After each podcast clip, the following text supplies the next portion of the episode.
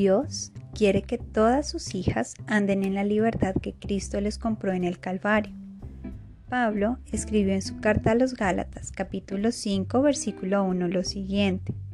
Para libertad fue que Cristo nos hizo libres. Por tanto, permaneced firmes y no os sometáis otra vez al yugo de la esclavitud. Este pasaje bíblico aclara muy bien varias cosas. Primero, Jesucristo es quien nos ha librado de la esclavitud del pecado. Segundo, Jesús nos libera para que podamos andar en esa libertad. Tercero, nosotras podemos perder en la vida diaria la libertad que Cristo ya nos dio. Y cuarto, Dios dice que tenemos la responsabilidad de mantenernos firmes y resistir ser esclavizadas de nuevo al yugo del legalismo. A cada hija de Dios se le ha dado la responsabilidad de escoger las opciones correctas en la vida.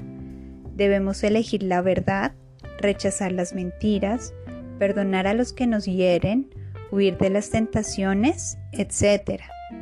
Dios no nos dejó huérfanas para que nos las arreglemos solas, pues Dios, en la persona del Espíritu Santo, vino a habitar personalmente en todos los creyentes Solo el Espíritu nos da el poder de andar en nuestra libertad en Cristo. Él nos capacita para madurar en Cristo. Reflexionemos las siguientes escrituras. En Gálatas capítulo 5 versículo 16 encontramos, Digo pues, andad por el Espíritu y no cumpliréis el deseo de la carne. Y en la segunda carta a los Corintios capítulo 3 versículos 17 y 18 encontramos también. Ahora bien, el Señor es el Espíritu, y donde está el Espíritu del Señor, allí hay libertad. Así, todos nosotros, que con el rostro descubierto reflejamos como en un espejo la gloria del Señor, somos transformadas a su semejanza con más y más gloria por la acción del Señor, que es el Espíritu. El gran deseo de Dios para nuestras vidas es que lleguemos a ser cada vez más como el Señor Jesucristo. Al fijar los ojos en nuestro glorioso Señor, somos cambiadas, transformadas radicalmente, siendo capacitadas por el Espíritu de libertad para renovar nuestras mentes con la verdad, como dice Romanos capítulo 12, versículo 2. Los pasos hacia la libertad en Cristo es una guía práctica para cumplir Santiago capítulo 4 versículo 7 que dice, Así que someteos a Dios, resistid al diablo y él huirá de vosotros. Nos sometemos a Dios confesando y arrepintiéndonos de pecado, perdonando a los que nos han herido y rindiendo humildemente nuestras vidas a su señorío. Resistimos al diablo rechazando sus mentiras, optando por creer la verdad de la palabra de Dios y ejerciendo nuestra autoridad en Cristo tocante a la influencia del diablo en nuestras vidas. La limpieza espiritual a fondo y periódica es sana para toda hija de Dios.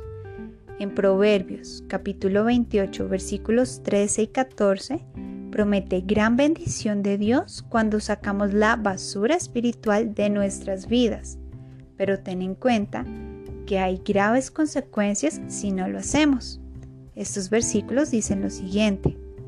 El que encubre su pecado no prosperará, mas el que lo confiesa y lo abandona hallará misericordia. Cuán bienaventurado es el hombre que siempre teme, pero el que endurece su corazón caerá en la desgracia. En los próximos 21 días vamos a hacer un completo inventario espiritual y moral que te da la oportunidad de arrepentirte profundamente de tu pecado y renovar la opción de regresar a tu primer amor, a Jesucristo.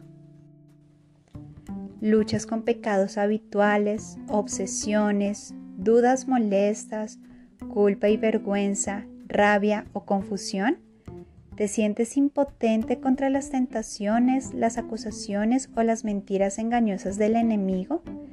¿Te cuesta mucho vivir humilde y sumisamente para con Dios y el prójimo? aprovechemos estos devocionales para que puedas recuperar tu libertad en Cristo y la puedas mantener. Cada día vamos a aprender la verdad acerca de Dios, la verdad acerca de ti y la verdad acerca de la libertad.